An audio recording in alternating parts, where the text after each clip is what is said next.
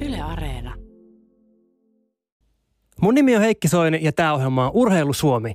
Tänään on luvassa sukellus urheilu syvimpään päähän. Puhutaan sankaruudesta, sen tavoittelusta ja siitä, mikä elämässä ja urheilussa on tärkeintä.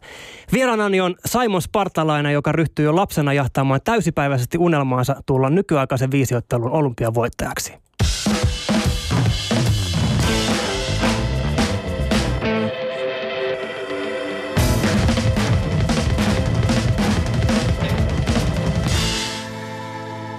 Urheilu Suomi. Jos haluat kommentoida tai kysyä jotain, niin osallistu keskusteluun Yle Puheen etusivun kautta. Tässä totuttuun tapaan ajatuksia herättämään Urheilu Suomen viikon radiokolumni. Urheilu Suomi. Valmensin vuosituhannen alussa seitsemisen vuotta nuoria yleisurheilijapoikia. Otin valmennusryhmän vastuulleni heidän ollessaan noin 11-vuotiaita. Lupasin valmennussuhteemme alussa, että teen heistä neljässä vuodessa ikäluokassaan Suomen parhaita. Näin poikia vuosien varrella hartuksessa enemmän kuin heidän vanhempansa kotona ja tiesin jokaisen elämästä kaikki yksityiskohdat. Ihastuksista alkoholikokeiluihin ja poliittisista näkemyksistä munakarvojen leikkaamiseen. Lopulta siihen meni vain kolme vuotta, kun Hiikän klaaniksi nimeämämme ryhmän jäsenet rupesivat rikkomaan Suomen ennätyksiä ja putsasivat mitallipöydät SM-kisoissa. Seuraavat vuodet olikin sitten yhtä juhlaparaatia. Kun poikani tulivat siihen ikään, että heille ruvettiin jo järjestämään MM-kilpailuja, katsoimme yhdessä heidän ikäluokkansa maailmantilastoa. Muistan sen hyvin, koska sillä samalla hetkellä sain tietää Usain Boltista. Smashing the world record! Unbelievable! Jep. He's done! Vaikka suuri yleisö oppi tuntemaan Boltin vasta pari vuotta myöhemmin, kun nuori mies oppi hallitsemaan hermonsa isojen poikien seurassa, niin Jusein juoksi jo 17-vuotiaana 200 metriä alle 20 sekunnin. Kaikki tietysti kehittyvät eri tahtiin, mutta kyllähän se kieltämättä oli aika musertavaa, että maailman kärki paineli puoli sekuntia kovempaa kuin aikuisten Suomen ennätys. You cannot understand what is going through the rest of the minds of the other sprinters. Ja koska olin itse aiemmin treenannut päivittäin kahdestaan sen Suomen ennätyksen haltijan kanssa, niin tiesin tarkalleen, miten pitkä matka pojilla olisi jo pelkästään siihenkin pisteeseen. Me on hävitty tää peli. Rupesin tuomaan poikien treeneihin mukaan suomalaisittain menestyksekkään pikajuoksuuran tehneitä urheilijoita, jotta pojat ymmärtäisivät, mitä todellinen treenaaminen ja urheilulle sitoutuminen tarkoittaa. Näissä yhteistreeneissä puhuttiin myös suoraan siitä, kuinka paljon suomalaiset pikajuoksijat tienaavat.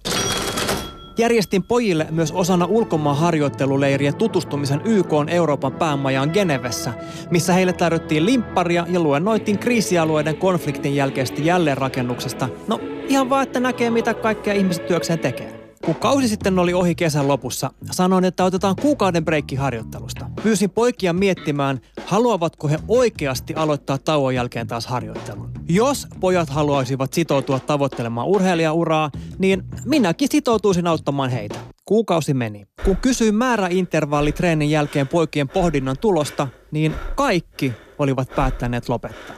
Niinpä pakkasimme kamat kassiin, emmekä enää koskaan palanneet radalle. Totta kai mä oon joskus jälkeenpäin miettinyt, että teinkö oikein. Kun luin muutama kuukausi sitten amerikkalaisesta Sports Illustrated-lehdestä jutun entisestä 400 metrin olympiavoittaja ja maailmanmestari Jeremy Warinerista, joka dominoi ratakierroksen matkaa monta vuotta, sain taas hetkeksi rauhan sielulle.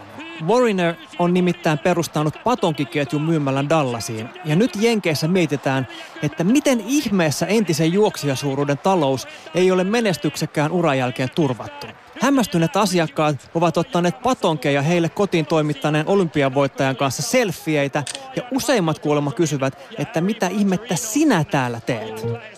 Kun tänään taas töihin tullessani törmäsin yhteen vanhoista valmennettavistani, joka oli matkalla työpaikalleen ulkoministeriöön, ajattelin, että Suomi saattoi menettää mun takia muutaman urheilusankarin, mutta poikani eivät tunnu kokevan menettäneensä mitään. Tekisin edelleen ihan samoin.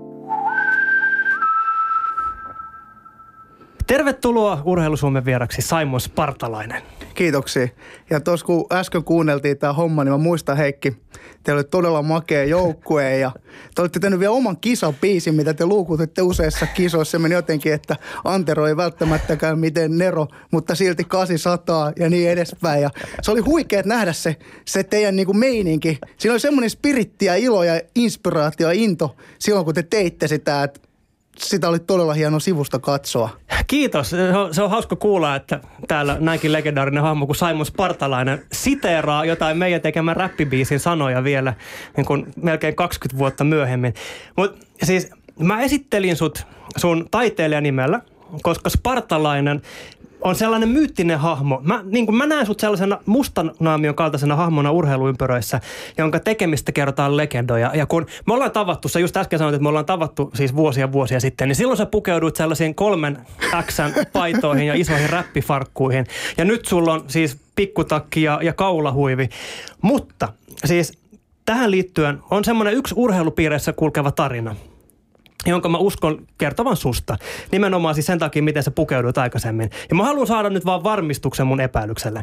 Ja tämä tarina menee niin, että, että Helsingin messukeskuksessa oli ilmeisesti käynnissä jotkut fitnessmessut, ja niiden yhteydessä järjestettiin kaikille avoimet leuvavetokilpailut. Ja paikalle tuli kuulemma täysin puskista joku tuntematon räppijätkä, joka veti kevyesti 47 leukaa ja poistui tyynesti paikalta. Ja tämä, jos joku kuulostaa ihan Simon Spartalaiselta, niin sano mulle, olitko se sinä? Se oli minä. Ja, No niin.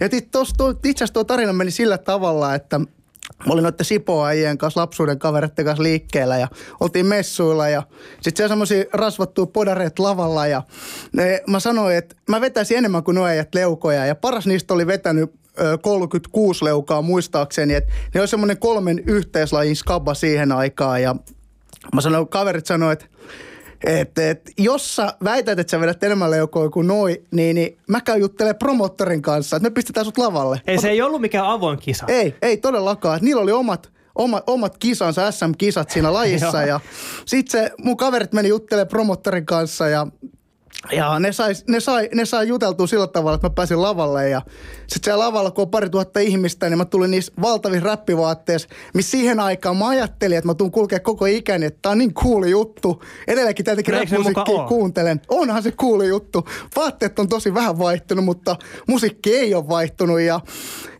se haastattelija kysyi multa, että et, et, onko joskus vetänyt leukoja, että kuinka paljon sä treenaat? Sanoin, oon mä joskus kokeillut. Heitin vähän vaatimattomasti siinä ja, ja mulla oli vähän päälle pari kiloa vaatteita päällä, iso lippis, duuräkki, Karkanin XXXL ää, tota, korispaita päällä ja todella isot 40-tuumaiset housut. Ja siinä vaiheessa, kun mä olin vetänyt yli 20 leukaa, niin yleensä alkoi hurmiomaisesti taputtamaan mulle. Ja mä lopetin sen itse asiassa 43 leukaa, kun mulla oli ensimmäiset viisottelun nuorten Euroopan mestaruuskisat kisat tulossa, niin ei tullut vielä happoja käsiin. Niin Mä ajattelin, että tässä vaiheessa on hyvä lopettaa. Eli 47 ei ihan pitänyt Ei, paikkansa. se oli 43. Okei. Okay. Saiko sä siitä jonkun palkinnon? En, siis kyllä, kun mä en saanut palkintoa, mutta kyllä jengi oli fiiliksissä, kun mä kävelin se ihmismassan läpi, niin jengi löi fessejä ja sitten Faija yksi kaveri soitti isälle ja sanoi, että joku lökäpöksy kävi vetää leukoa. Että se oli aika käsittämätön tapaus, että se oli todella ohut ja hirveän isot vaatteet ja veti, veti enemmän leukoa kuin ne äijät siellä ja isä sanoi ylpeänä, että hei, se on mun poika. No kyllä mäkin ylpeänä nyt, siis tunnen ylpeyttä siitä, että mä tajusin, että sen on ollut pakko olla sinä. Ja kun se on oikeasti ollut sinä, niin nyt mä saan, kaikki viivat yhdistyy niin sanotusti mun päässä. Mutta siis sun ristimän nimi on Ismo Salminen.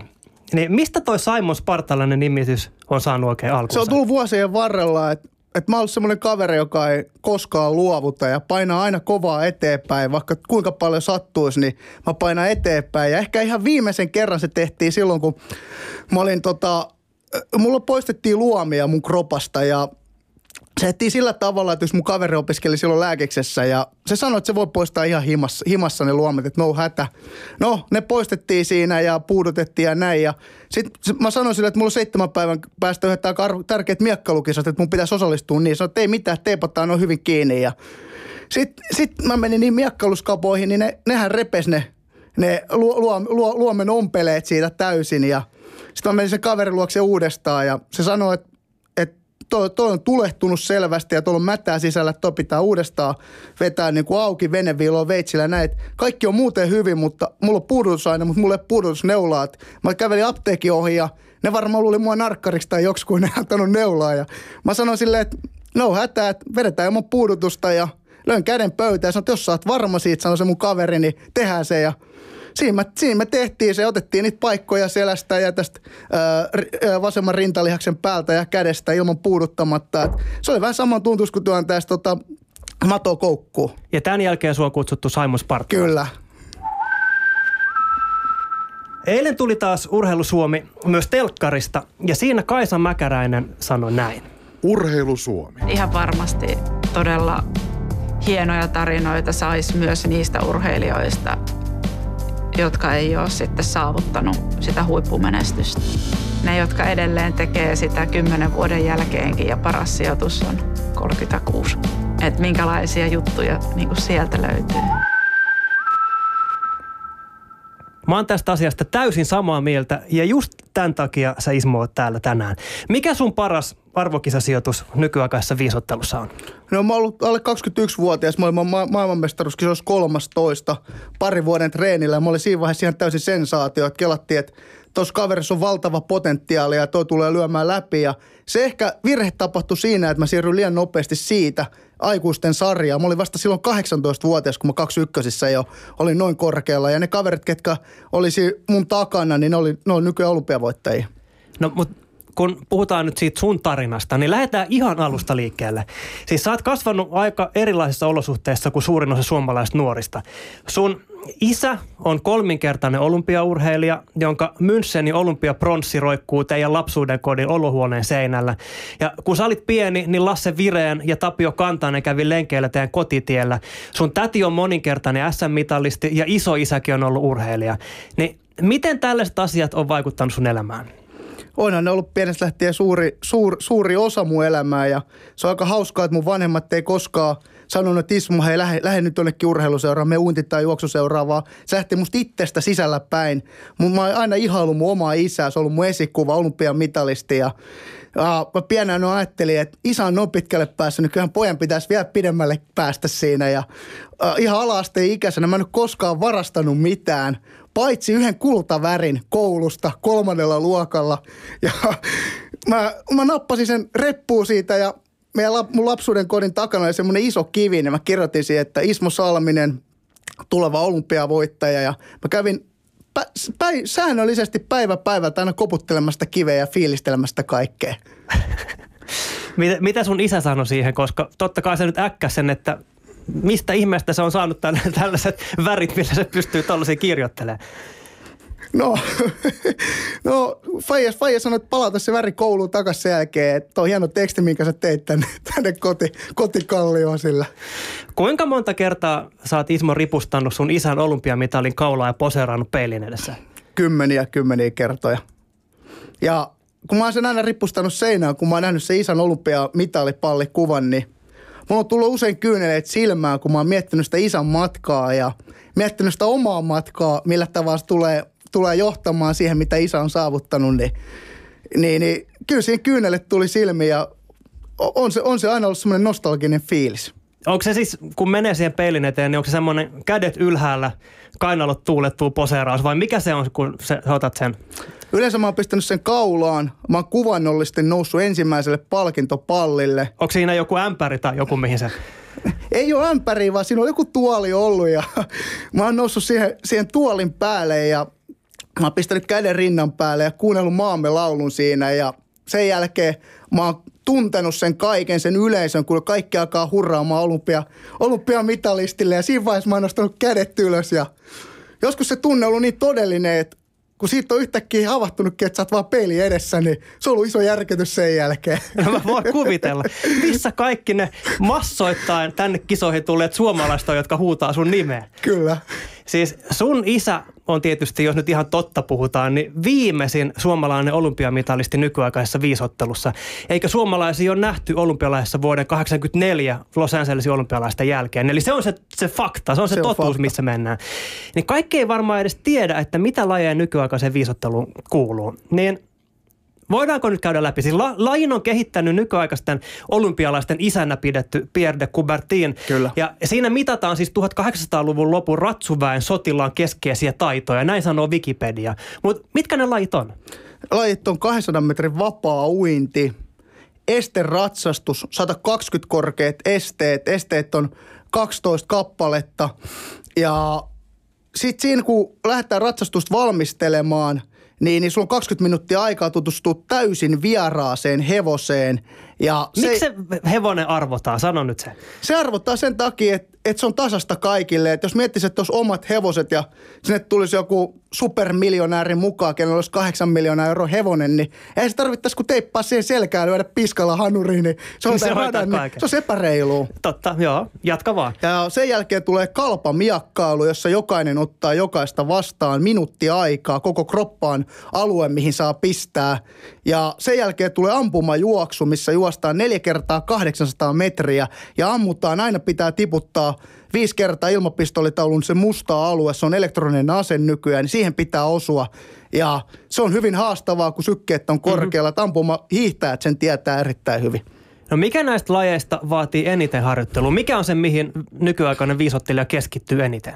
Siinä on kaksi, kaksi itse asiassa on ampumajuoksu ja kalpamiakkailu. Ne on hyvin ratkaisevia tässä hommassa. Et sun on pakko olla miakkailussa hyvä, miakkailla tarpeeksi paljon, että sä pääset siinä ampumajuoksuun tarpeeksi korkealta sijoilta, että sulla on mahdollisuus menestyä siinä. No mitkä on ne ominaisuudet, jotka tekee hyvän viisottelijan? Kyllä se aika usein ne on entisiä uimareita, koska uinti on laji, jota sillä tasolla, missä viisottelu nykyään on, niin jos et saa entinen uimari, sun on hyvin vaikea päästä sille tasolle. Et kyllä uinti on se laji, mistä yleensä lähdetään ja monta kertaa monissa maissa on nuorena viisottelukoulut, missä ne alkaa uinilla ja juoksulla, sitten alkaa varovasti ottaa ammuntaa mukaan ja vähän päästä siinä on kyllä miakkailu ja ratsastus, että ne rakentaa sen koko paketin sieltä ihan, ihan kuusivuotiaasta lapsista lähtien. No siis Suomessa nykyaikainen viisottelu ei näy missään. No ehkä yhden päivän ajan olympialaisissa, kun se, se kisa käydään, mutta jos sä nyt saatut sen katsomaan, niin sit sä ehkä näet sitä. Mutta onko tämä laji suosittu jossain päin maailmaa? muun muassa Unkarissa todella suosittu, että siellä on vesipallo, nykyaikainen viisottelu ja niin edespäin. Ne on iso, isoja staroja siinä maassa ja Suomessa tämä on pieni laji, koska jos miettii, että sä haluat olla huippu, sun pitää harjoitella 21 kertaa viikossa ja amatöörit, harrastelijat treenaa 14 kertaa, niin kyllä se kertoo mun mielestä aika paljon, että kyllä siinä on helpompi jäädä himaa filtialle, kun lähtee treeneihin, että se on sen verran, se on raakaa touhua. Siis kuka on Unkarin viisottelu supertähti? Adam Maros muun muassa, olympiamitalisti, ja siellä on useita useita olympiamitalisteja vuosien varrella. Et Un- Unkari on todella kovalla olla ollut lajissa vuosikymmenet. No nykyaikainen viisottelu on varmasti siis yksi vaativimmista ja rankimmista urheilulajeista maailmassa. Ja samalla tietysti yksi vaarallisimmista. Varsinkin esteratsastus, mutta myös kalpamiekkailu on semmoinen laji, jossa on kuollut paljon urheilijoita, kun terä on katkennut ja sitten se lävistää sen kypärän suojaverkon tai vaatteet. Niin miksi ihmeessä joku sun ikäinen suomalainen poika valitsee lajikseen juuri nykyaikaisen viisottelun? No onhan se tosi ritarillinen, laji ja miettii sen, miten erilaisia lajeja siinä on. Onhan miakkailu todella freshiä, kun katsoo tätä Robin Hoodin elokuvaa, niin sehän ne kilistelee miakkoilla ja onhan toi Onko ne todella... muuten realistisia ne miekkailukohtaukset Robin Hoodissa? No onhan ne vähän teatraalisia, että ei se ihan, ihan siltä näytä se ammattikalpamiakkailu, että kyllä mä sanon, että se on laji, joka antaa tosi paljon. Siinä kehittyy ihmisenä, siinä on pakko hallita hermot, kaikki, niin, niin siinä on, se on niin täysin erilaisia kaikki lajit, että itse väittäisin, että se on yksi maailman va- vaikeimmista lajeista. No ihan varmasti, ja jos tietysti nyt jos joku elokuvatuottaja suunnittelee just uusia muskettisotureita ja niiden tekemistä ja ne kuvattaa Suomessa, niin täällä olisi yksi jätkä valmiina, That's jolla right. on kaikki tarvittavat taidot siihen. Mutta mulla oli Ismo kunnia saada vierailla sun lapsuuden kodissa pari viikkoa sitten. Ja tämä oli mun mielestä aika yllättävää. Siis sun isä kertoi mulle, että se yritti aikanaan kaikin keinoin estää sua aloittamasta nykyaikaista viisottelua. Koska siis sun isän mielestä sen harjoitteleminen vie niin paljon aikaa, se on kallista se harjoittelu ja lajissa ei tienaa oikeastaan yhtään mitään. Mutta lopputulos oli kuitenkin ihan päinvastainen. Sä lopetit koulunkäynnin peruskoulun jälkeen Kyllä. ja ryhdyt täyspäiväiseksi urheilijaksi. Kuunnellaan, miten sun isä Veka muistelee muiden ihmisten reaktioita tehän, teidän perheen päätökseen. Urheilu Suomi. No pitää sanoa, että kyllä ne, ne reaktiot oli, että kyllä meille ollaan sanottu, että kyllä te olette edes vastuuttomia vanhempia, mutta mä, mä oon lukenut Hesarista ja noista, kun joka vuosi tulee 40 000 ylioppilasta ja kaikki kulkee sitä samaa rataa, että että pitää olla joku toinenkin rata. Jos ihmisellä on lahjoja, niin me tehtiin näin ja me päätettiin, että me tehdään tämä asia kunnolla. Ja ei niin kuin harrastella ja, ja aloitetaan tekemään ammattimaista duunia heti, niin silloin ei kannata hirveästi skoleen käydä. Jälkeenpäin, kun mä ajattelen juttua, niin, niin kyllä me ollaan jotain virheitäkin tehty siinä mielessä, että se ei olisi voinut olla niin ehdotonta ur- urheiluhommaa, vaan siinä olisi pitänyt olla jotain muutakin messissä en, enemmän. Vaikka olihan meillä niin kuin kaikkia muuta el- elämän juttua, mutta, mutta kyllä siinä olisi joku koulunkäynti sopinut sekaan varmaan ihan hyvin. Mitä sä Ismo ajattelet tosta, että sun isä kokee nykyään sen virheen, kun sä jättäydyt pois koulusta? Ei isä mitään virhettä ole tehnyt ekaksikaan ja se oli ekaksikin mun ihan oma valinta. Mut pyydettiin Mäkelärinteen urheilulukio, mutta siihen aikaan ei ollut mitään mahdollisuuksia harjoitella niin paljon ja käydä koulua samaa aikaa. Että esimerkiksi monet mun urheilukaverit tuolta ulkomailta, niin niillä on järjestetty koulun räätälöity sillä tavalla, että ne käy pari tuntia ja pystyy treenaamaan hyvin siinä ohella – ja jos haluaa, niin kyllä myöhemmässäkin vaiheessa pystyy. Että äidin sisko muun muassa valmistui hetki sitten lääketieteen tohtoriksi. Aloitti lääkiksen 35-vuotiaana. Että kaikki on mahdollista, se on vaan siitä, mitä itse haluaa tehdä. Tajusitko silloin, että oli paljon ihmisiä, jotka vastusti sun aikeita lopettaa kouluun? Vai oliko se sellainen, että ei siitä sulle puhuttu, se oli vaan sun vanhemmat, jotka sitä keskustelua kävi? No kyllä niitä oli niitä ihmisiä, ketkä, koska ainahan on ihmisiä, jos teet jotain eri tavalla ja sä kuuntelet sun sydämessä ääntä ja meet kohden sun unelmiin, niin ainahan on niitä ihmisiä, jotka sanoo, että hei, et ei tuossa ole mitään järkeä, että kyllä sun pitäisi tehdä tämä sama traditio, mitä kaikki muutkin tekee, mutta mä itse ajattelen, että kaikkien on hyvä käydä se oma tie ja – jos haluaa käydä skoleja, niin aina, ainahan sitä kerkeet. Tämä elämä on kumminkin pitkä aika ja mun mielestä tärkeintä on kuunnella sydäntään ja, ja unelmia ja mennä niitä kohden välittämättä siitä, että mitä muut sanoo. Että olisi se ollut kiva, että olisi enemmän ihmistä ollut silleen, että makea juttu, että kautta urheilukortti ja sen jälkeen, jos tarvitsee jotain, voidaan jeesiä. No mitä sä ajattelit, kun sun ikätoverit meni tietysti kesän jälkeen kouluun ja sä jäät himaan harjoittelemaan? Mulla oli iso unelma, olympiakulta kyllä mun lähimmät ystävät aina tuki ja ymmärsi sen, ymmärsi sen jutun, että toi on Ismon unelma ja ei mua sillä tavalla häirinyt se, koska mä oon aina tykännyt tehdä asiat omalla tavallaan ja, ja jos on unelmia, niin niitä kohde on hyvä mennä eikä välittää siitä, mitä muut sanoo. No kuinka paljon sä sitten harjoittelit, kun sä olit siellä kotona? Siis määrällisesti ja ajallisesti? No jos laskee, että 21 harjoitusta päivässä, että siinä ehtii käydä suihkussa – kello 15 suurin piirtein harjoitusten välissä ja nukkuu puolitoista tuntia, mutta aamulla ollaan aloitettu jo viiden maissa ja lopetetaan yhdeksän maissa, niin kyllä se koko, koko, koko vuorokaus rakentuu sen urheilun ja kaiken sen eteen. Et yksi päivä viikossa pidettiin lepopäivää ja silloin kun ei jätettiin yhdessä vaiheessa se veke, niin siitä seurasi sitten vuoden ylikunta. no mä voin, ku, voin kuvitella, että se on aika kova. Mutta teidän, koti on tietysti aika erilainen kuin tavalliset, niin sanotut tavalliset suomalaiset kodit.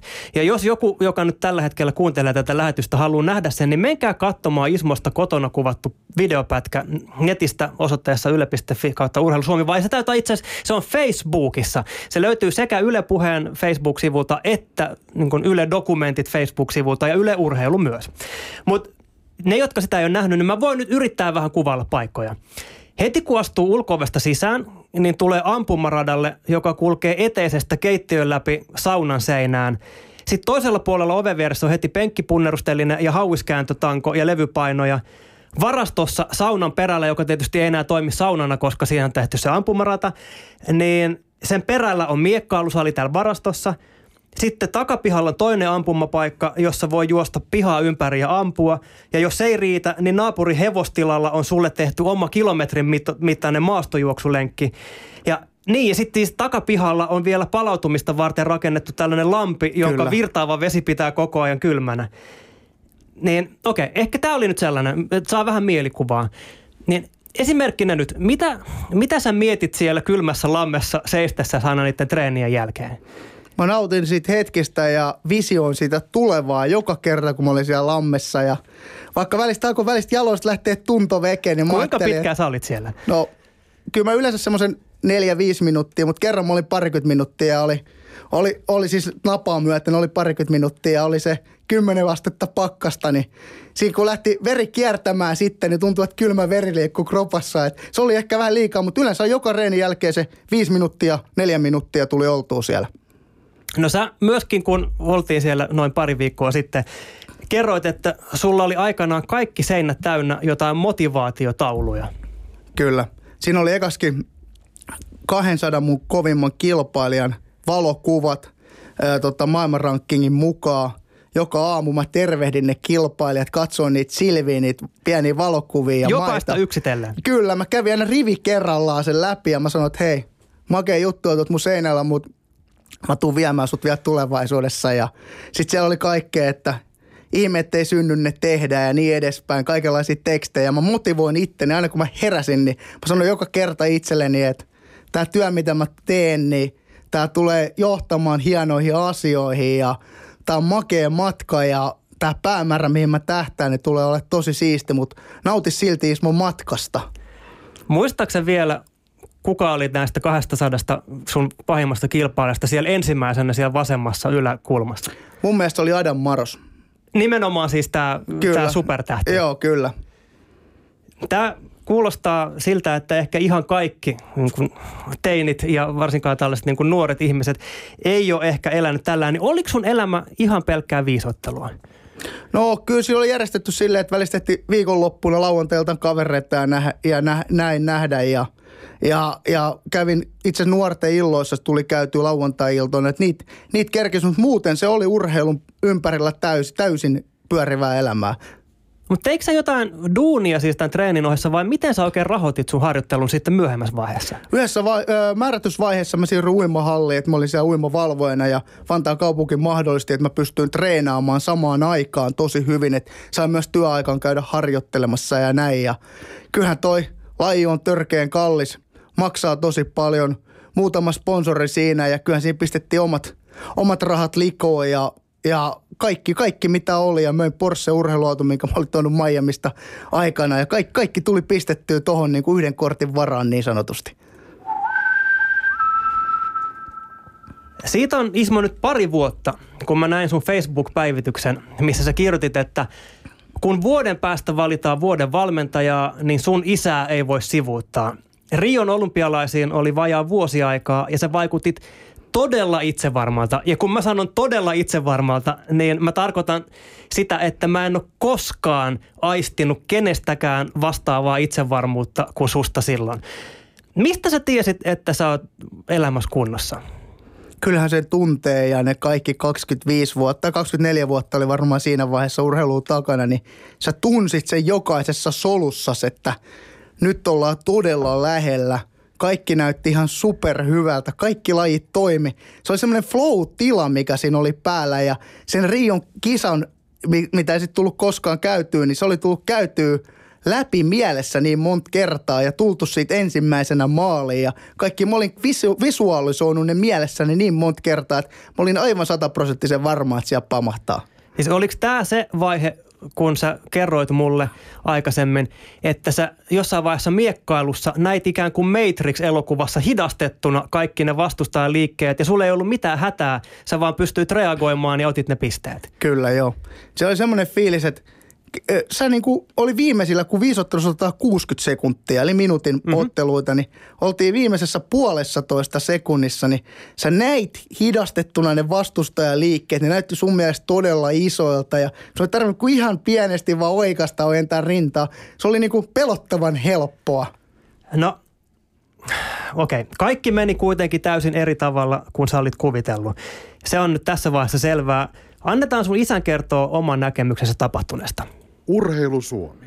Ismo oli tehnyt semmoiset uhraukset jo aikaisemmin, että myynyt oman urheiluautonsa, ottanut duunista vapaata, vuoden virkavapaata ja harjoitellut tosi hyvin treenannut. Ja kaksi kuukautta ennen olympiakarsintojen alkua minä ajan valmentajana, isänä Ismon jalan päälle autolla niin, että sieltä akilesenne repee ja kantaluusta lähtee luupala irti, niin tämä duuni, mitä me ollaan tehty, ne kaikki taidot, mitä sisälle on pistetty ja sitten ne tuhoutuu yhdessä, yhdessä hetkessä, niin tota, kyllä mä sanon, että se tuntui musta niin kuin todella pahalta, mutta sitten mä funtsasin, että tämä oli onnettomuus, että mä en tehnyt tätä tahallaan ja, ja muuta, mutta kyllä se tuntui niin kuin, se tuntui dorkalta niin kuin stadinkundi sanoo. Kyllä se yritti, kyllä me käytiin vielä näitä olympiakarsintoja, mutta ei sen kondis ollut enää sitä, koska se ei pystynyt kunnolla juoksemaan. Toi kuulostaa ihan uskomattomalta. Ja nyt kun mä katon sua, niin sä selvästikin palaat siihen tapahtuneeseen. Mitä siinä oikein tapahtui? Siinä tapahtui sellainen homma, että me oltiin tulossa maajoukkue palaverista ja siinä oli yksi meidän miekan ja tappi oli kyydissä ja mun rakas pikkusisko, joka edelleenkin treenaa viisottelu unelma seuraavista olympialaisista ja näin. Ja isä oli siinä autossa ajamassa ja mä olin pelkäjän puolen takapenkillä ja me oltiin menossa syömään yhteen helsinkiläiseen ravintolaan ja oli aika myrskyinen keli ja oli kova viima ja pimeätä ja kaikkea ja Mä ajattelin, että mä sanoin isälle, että hei mä hyppään ulos autosta ja katon, kun sä perutat tuon auton, niin ei se kuulu sitä. Ja mä hyppäsin sieltä takapenkiltä ulos, niin isä ajoi suoraan mun akilesjänteen ja kantaluun päälle sen auton. Ja Laura huusi mun sisko, että Ismo jalkaan alla. Isä nousee ulos autosta, katsoo, että ei veljet, että sillä on jalka alla. Ja se ei oikein tiedä, mitä se tekee, mutta onneksi se lähti eteenpäin autolla siitä ja akilesjänteestä lähti siivut irti, si, siivut irti ja se luumpala edelleenkin tuo jossain pohkeessa. Ja kyllä se on vähän absurdi tilanne, että sä mietit, että sun elämän tärkein kevät on tulossa, sä oot täysin kaikki, kaiken puolen valmis. Ja sä kävelet kepeillä sen jälkeen. Ja sitten sä lähdet pikkuhiljaa niin juoksumatolla, kevennysjuoksumatolla niin kuin kuntouttaa sitä jalkaa. Ja kisat on puolentoista kuukauden päässä ja kaikkea tällaista. Että Mä en edes osaa kuvitella, että miltä se on mahdollisesti tuntunut, mutta käytännössähän sun ura loppu tohon. Niin mitä, mitä sä sen jälkeen, siis varmasti jonkin näköinen pettymys oli, mutta et oliko, oliko, kuinka niin kuin masentava se oli sitten, kun se loppui tolla tavalla? Periaatteessa mun ura ei loppunut vielä tossa vaiheessa, oli joulukuuta, joulukuun alkuu. Vielä käytiin sen jälkeen kaveritten kanssa itsenäispäivä syömässä ja mä sanoin, vielä mä muistan, mä sanoin, että hei, että tää on pieni takama, tapa, takapakki, sai musta partalaisen matkassa, mutta edelleen mä uskoin siihen kirkkaampaan. Mä kiersin kaikki Rio de Janeiron kilpailut ympäri maailmaa. Mä kiersin vielä useita kilpailuja. Mulla oli puudutusneulat mukana ja kovat kipulääkkeet. Ja kun jalasta oli toi rikki, niin siinä jos vielä vasemman käden tenniskyynärpää tuli. Et kyllähän siinä oli todella hankala kilpailla maailman huippu vastaan. Et vasta 29, 29. päivä 5. 2016 Moskovassa maailmanmestaruuskisoissa. Sen jälkeen mä tajusin, että tämä oli tässä ja kyllä siinä meni monta päivää itkiessä ja miettiessä sitä, että näin lähelle päästiin ja tässä vaiheessa kävi näin. Mutta kyllä mielessä alkoi aika nopeasti tajumaan, että kaikilla on tarkoitus. Ja sitten se alkoi tulee uutta visioa, mitä mä olin jo pitkään aikaa haaveillut fitnessurheilusta. Ja mä aloin sitä pyörittelee mielessä, että mistä mä saisin hyvän valmentajan siihen. Ja soitti yhdelle vanhalle luokkakaverille Mieskosen Marjolle, ja, joka oli kehonrakennuksen Suomen mestari. Ja se suositteli mulle yhtä Mantilan Mikkoa ja Mikko katsoi mun fysiikan, se, mä menin sen salille, niin se heitti mut kalsaritteen peilisalissa ja katsoi, että on kapea lantio, leveät hartiat, mutta on todella ru, ruipelo äijä, mutta näki potentiaalia ja lähti mun kanssa matkalle silloin rakentamaan tätä uutta juttua. Ja sillä, sillä tiellä ollaan edelleen tietysti, mutta nyt kun eletään Suomen satavuotis itsenäisyyspäivän jälkimaininkeja, niin – Miltä tuntui eilen katsoa juhlallisuuksia, kun et ollut itse kutsuttuna linnassa? Koska perinteisesti hän menestyneet urheilijat saa kutsun ja sä olit täysin varma sun menestyksestä Riossa. Aivan täysin varma ja Kyllä se oli omalla tavalla, oli hieno katsoa, mutta omalla tavalla tietenkin haikea. Olisihan se ollut hieno olla satavuotiaissa Suomessa presidentinlinnan kutsuilla ja näin, että, että oli se, oli se haike, haike, että kyllä siinä tuli vähän mieleen nämä kaikki, että mitä tuossa matkalla kävi, mutta hyvin mä oon sitten selvinnyt henkisesti ja on hyvä fiilis jatkaa eteenpäin tuleviin unelmiin varten. No mä halusin olla sulle tosi kiltti, koska mun mielestä sä oot tehnyt hillittömän kovan duunin ja sä olisit ansainnut sen, että sua olisi haastateltu siellä linnan parvekkeella eilen. Niin, mä haluan nyt tarjota sulle oman Ismo Salmisen linnanjuhlakokemuksen. Ja nyt alkaa... Mahtavaa.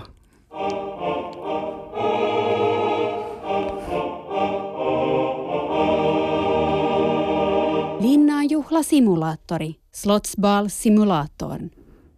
Olen löytänyt täältä Linnan hulinasta nykyaikaisen viisiottelijan Simon Spartalaisen. Oletko Spartalainen ehtinyt jo maistaa Ellen Svinhuvuudin kakkua ja Linnan kuuluisaa boolia?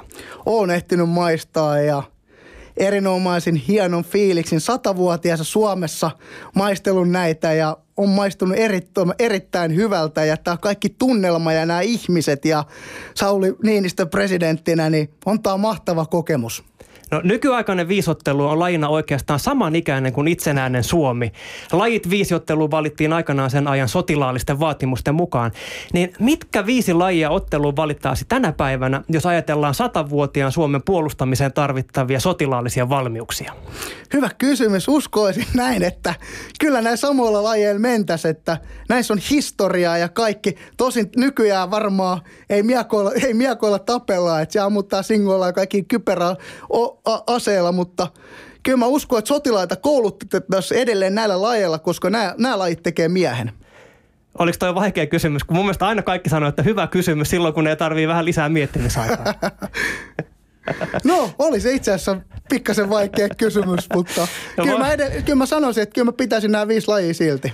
Tossahan se olisi ollut jo, eihän siellä ehitä ton pidempää keskustella. Oliko tämä nyt hyvä tämmöinen linnanjuhla Oli joo, mä pääsin tunnelmaan täysin mukaan. Mä melkein tunsin, että vaan siellä presidentinlinnassa. Mä olin itse asiassa 2004 armeijan puolesta siellä. Niin siis sä oot ollut tanssittamassa siellä jotain? Itse asiassa en ollut tanssittamassa, vaan meitä valittiin Santahaminasta viisi kaveria ja mun tehtävä oli jakaa puolitoista tuntia booliin ja sen lisäksi mulla oli tehtävänä seurustella ihmisten kanssa. Ja jos siellä jotain olisi tapahtunut, niin mä tiesin reitit, että miten, miten, miten, miten linna toimii. Oliko sulla sellainen fiilis, että tänne mä tuun vielä joku päivä? Kyllä, ja on mun edelleenkin se fiilis, että kyllä siellä tulee olla tulevaisuudessa vielä. Niin, tämä oli vain ensimmäinen kerta ja Simon Spartalainen kävelee täällä kohta kutsuttuna.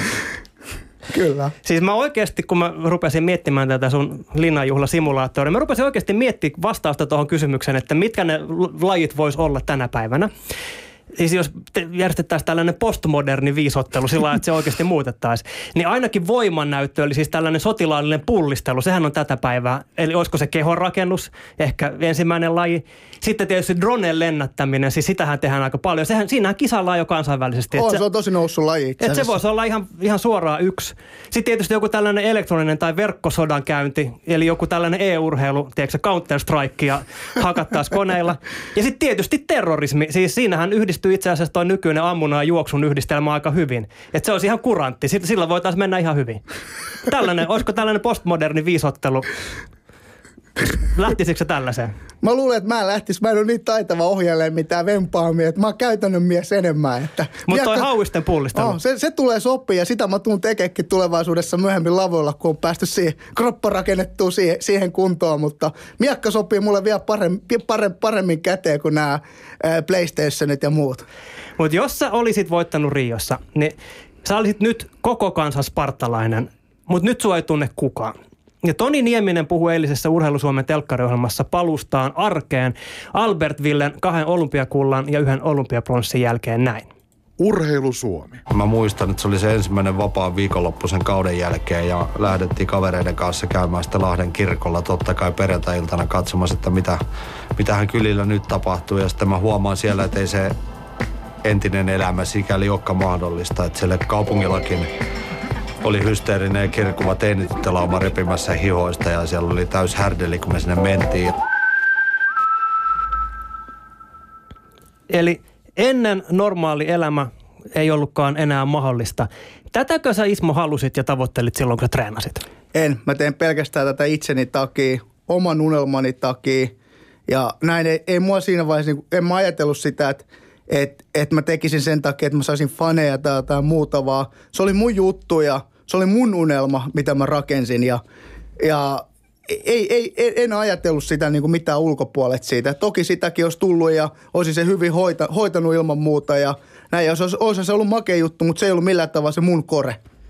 Mitä, kun toi tollainen harjoittelu, mitä sä oot tehnyt, se on niin täyspainosta ja, ja vallitsevaa, niin mitä siinä miettii, kun sä puhut siitä sun omasta?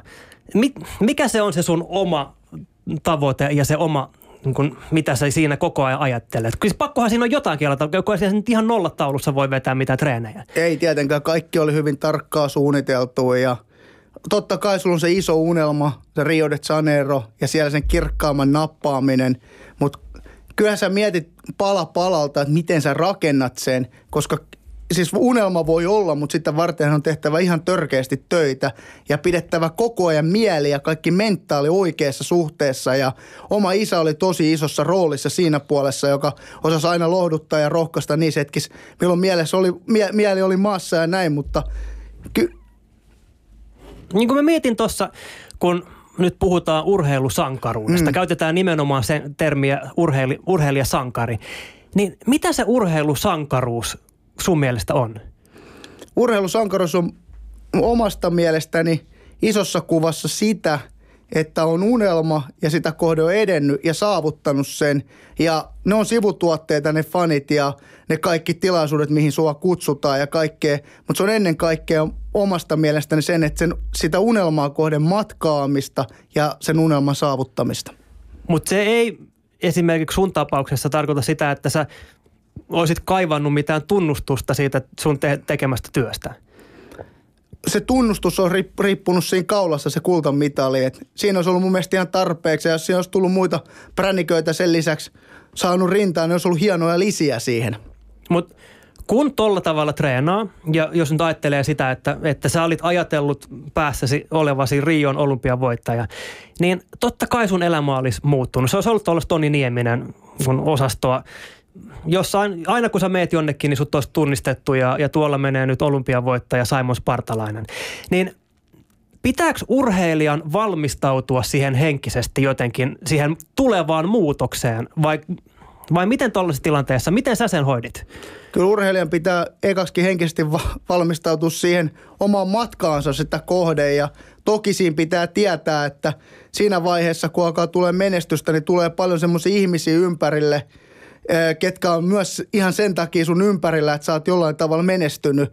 Ja siinä vaiheessa mun mielestä mä mietin mielessäni, että mä tuun pitää mun lähimmät ystävät aina lähimpinä ystävinä ja viettää niiden kanssa kaikista eniten aikaa, koska monta kertaa menestyneille ihmisille tulee vääränlaisia ihmisiä heidän ympärilleen. Niin sä olit miettinyt oikeasti tällaisia? Noin, ton mä olin ajatellut kyllä. Onko sulle tullut jossain vaiheessa tuota sun uraa sellaisia selkään taputtelijoita ja hyvän päivän tuttuja, jotka sitten kaikkos siinä vaiheessa, kun isä ajoi sun jalan päälle? No olihan niitä muutamia, muutamia sellaisia henkilöitä, jotka tulee todella makea juttuja ja näin. Ja sitten kun kävin noin, niin ei enää niistä kuulunut mitään, mutta sen takia mä oon aina tiennytkin, että perhe ja lähimmät ystävät on se juttu.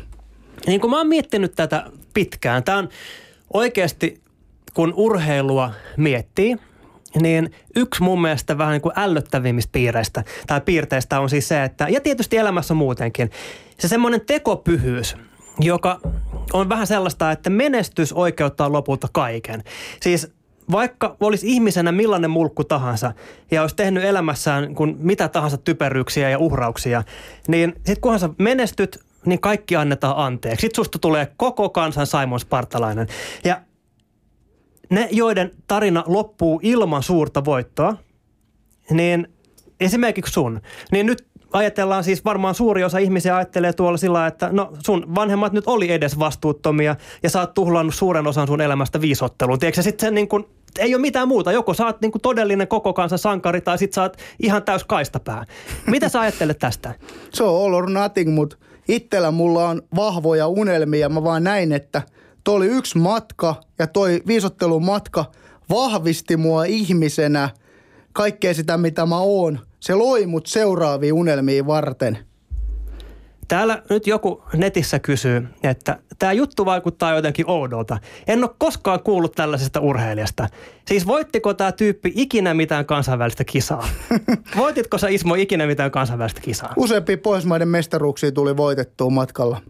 Ja tuli oltua lähellä, lähellä, lähellä, lähellä sitä, että olisi läpilyönti tullut, mutta sitä ei tullut monesta syystä.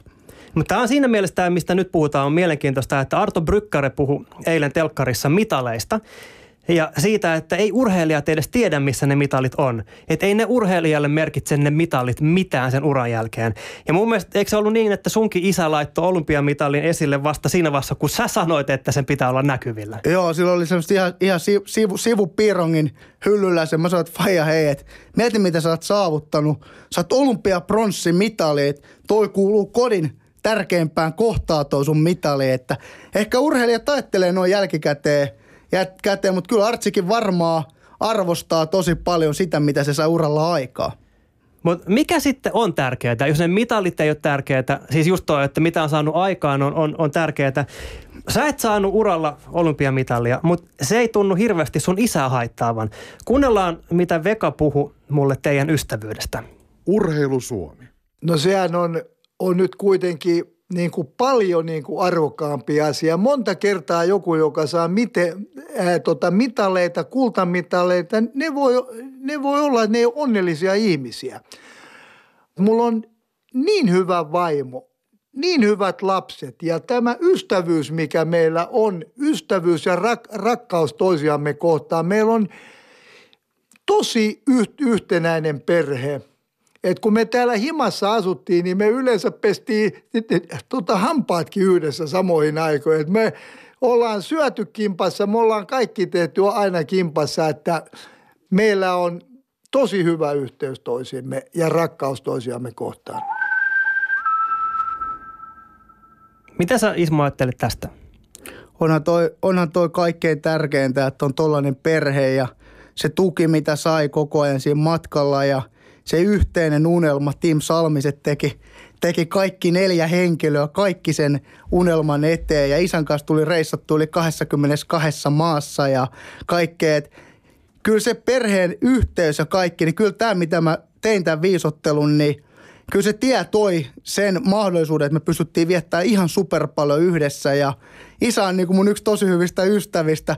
Tehdään kaikki jekkuilla ja fiilistellään ja kaikki. Et meillä on isän kanssa semmoista erotusta, että se on isä ja se on joku eri, eri, erilainen hahmo. Et me ollaan niin kuin frendejä keskenään. Mitä esimerkkejä voit kertoa näistä teidän jekuista, mitä te kaksistaan teette? No, Faija sanoi, kun me oltiin tulossa, öö, mä olin 12-vuotias, niin oltiin tulossa – kirkosta, niin Faija sanoi, että Simo hei, että olisi makeet, käytäisiin katsoa nuo DTM-autokilpailut. Että ne nuorena meni aina ilman lippuja sisään, että haluatko nähdä, miten se tehdään. Mä sanoin, todellakin haluan nähdä ja äiti ja Laura lähti Linnanmäelle silloin ja isä ja minä lähdettiin niin auto, DTM-autokilpailuun. Mentiin Sörnäisten rantatiellä yhden porttikongin läpi ensiksi. Sitten siinä tuli semmoinen viisimetrinen aita, kiivettiin sen aidan yli. Sitten laskeuduttiin pakettiauton katolle, mentiin eteenpäin, mentiin yhden aidan ali ja sitten tulee ne portit siihen parhaaseen katsomoon. Mä sanoin isälle, että miten ihmeessä tonne voi päästä. Isä sanoi, että seuraa mua.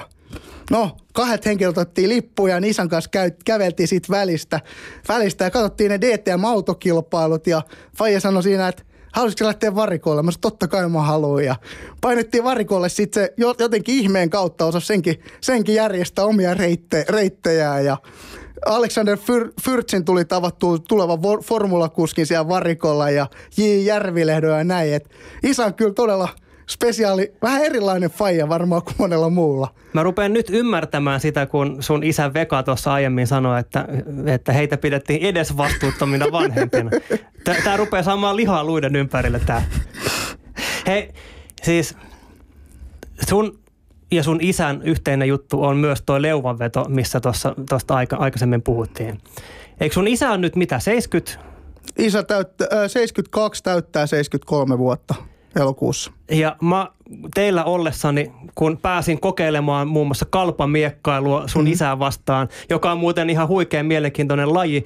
Ja se, mitä tuossa aikaisemmin sä sanoit, että jengi treenaa sitä miekkailua tosi paljon, että se on tosi vaikeaa, niin ei se nyt ihan hirveän vaikealta vaikuttanut, kun sun faija sanoi, että hei, tuu hänen kanssa treenaamaan, niin pari kuukauden päästä voit mennä jo kisoihin.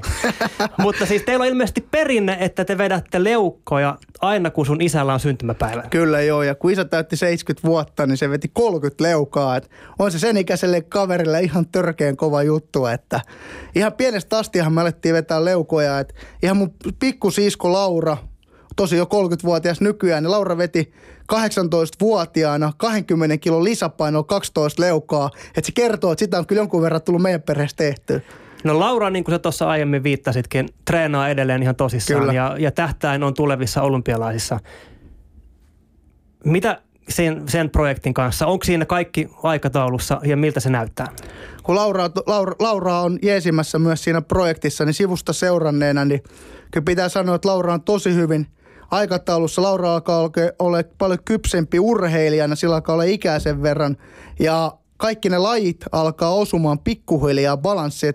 Se on niin super vaikea yhtälö, että se vie vaan vuosia ja uskon vahvasti, että 2020 vuosi tulee olemaan Lauralle ihan superhyvä. Eli onko se nyt sitten 2020, kun valitaan vuoden urhe, toi valmentajaa vai, vai 2021? Se on Tokiossa silloin, niin kyllä se tullaan silloin varmaan valitsemaan 2020 se vuoden valmentaja ja uskon vahvasti, että se on meidän isä, joka on, joka on pistänyt kaikki likoon tähän projektiin. Aiotko mennä Lauran kanssa sitten olympialaisiin, jos niin lopulta käy? Kyllä mä haluan olla ilman muuta paikan päällä. Tänä vuonna mä kävin katsomaan Minskissä Euroopan mestaruuskisat ja se oli itse asiassa ensimmäinen kerta, milloin mä pystyin ö, näkee viisottelua periaatteessa tuon mun oman juttuni jälkeen ja siinä vaiheessa mä tajusin, että mä oon täysin valmis ja pystyn antaa myös Lauralle paljon apua siinä, siinä silloin vuonna 2020. Eli se nykyaikaiseen viisotteluun liittyvä suruprosessi on nyt käsitelty. On, on. Se pyhy on heitetty roskiin ja nyt painetaan eteenpäin. Kiitos vierailusta Ismo Salminen, a.k.a. Simon Spartalainen. Ensi viikolla on ihan eri meininki. Silloin puhutaan motocrossista. Ja motocross on laji, jossa Suomella on hienot perinteet, mutta entäs tulevaisuus? Siitä näkemyksensä tulee kertomaan oman motocross-tiiminsä kauden päätteeksi lakkauttanut Kusti Manninen. Ja mitä siitä nyt voisi sanoa? Öö, on No joo, on sanottava, että luvassa on mielenkiintoinen kurkistus lajin sisäpiiriin ja sellaisiin juttuihin, mistä ainakaan mä en ole koskaan kuullut aikaisemmin ennen kuin Kustin kanssa pääsi keskustelemaan. Joten kannattaa ehdottomasti kuunnella Urheilu Suomi myös ensi viikolla. Älkääkä unohtako suurta urheiluvisaa osoitteessa yle.fi kautta Urheilu Suomi. Hyvää itsenäisyyspäivää kaikille vielä ja ensi viikko.